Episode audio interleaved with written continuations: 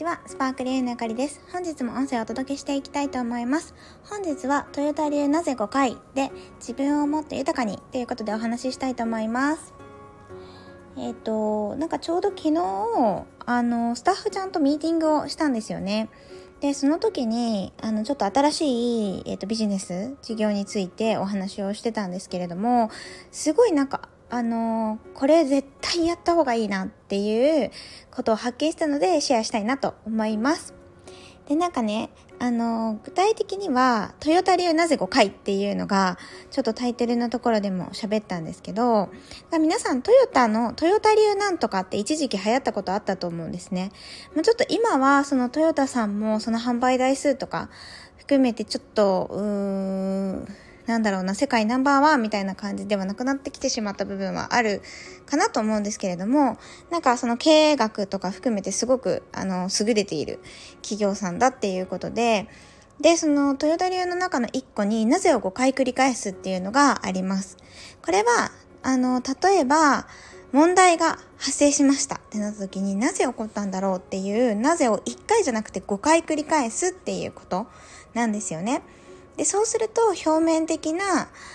要因だけじゃなくって、本当に死因って言われる本当の要因のところ、原因っていうのがわかるよということなんですよね。で表面的に起こった問題にだけ対処していると、うんと、もぐら叩きみたいな感じで、いっぱい叩かなきゃいけない。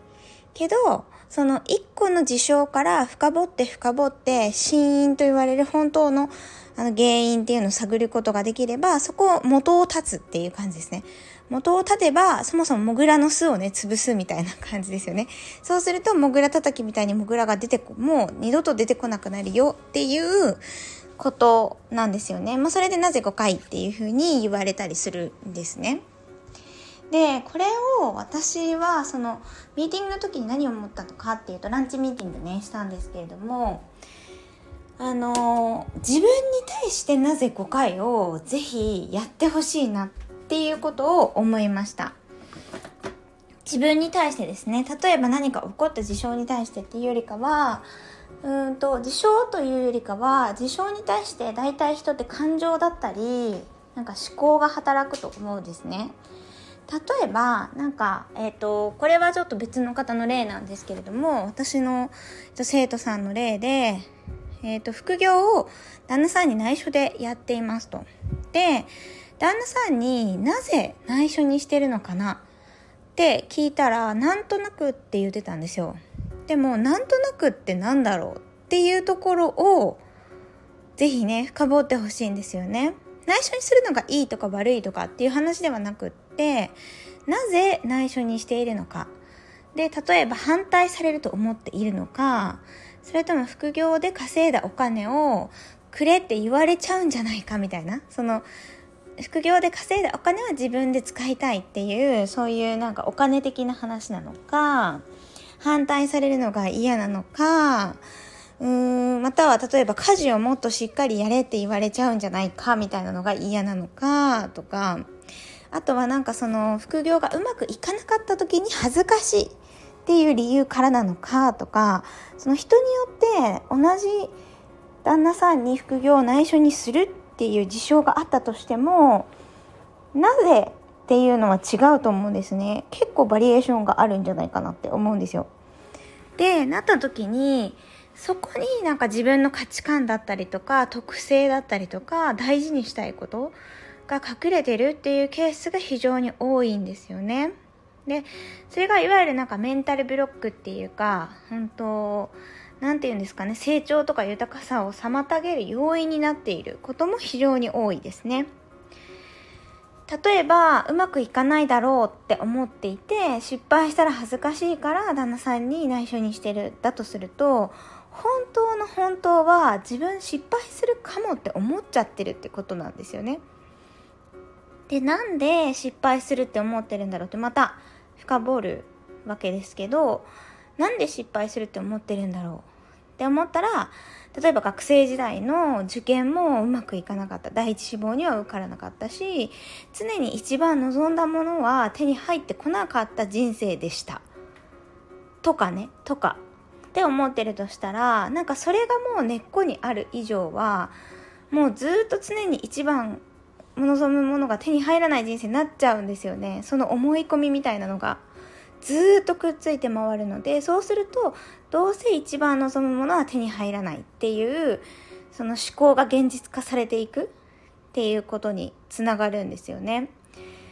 でこれはなんかそのスピリチュアル的なっていうよりかは本当にその思考が結局行動に現れてくるので一番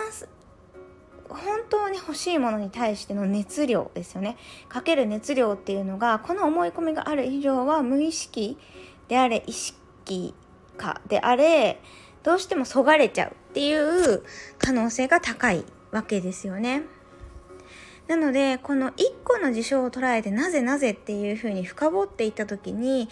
一番根底にある自分の思い込みみたいなものとか、自分の中にある前提ですよね。勝手に自分が置いてる前提っていうものに行き着くことが多いので、ぜひね、これを、あの、深掘って自分をまず知るっていうことをしていただきたいなと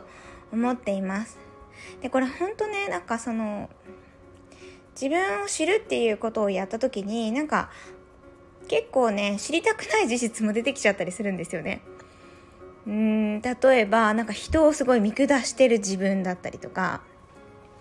結局なんかお金があるないで人の上下を決めちゃってる自分とか、まあ、これお金とかだけじゃなくて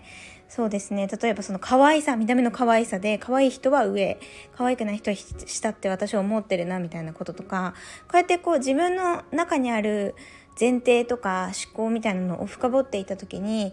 なんか普通に文字とかでこう書き出してみると結構最低だなみたいな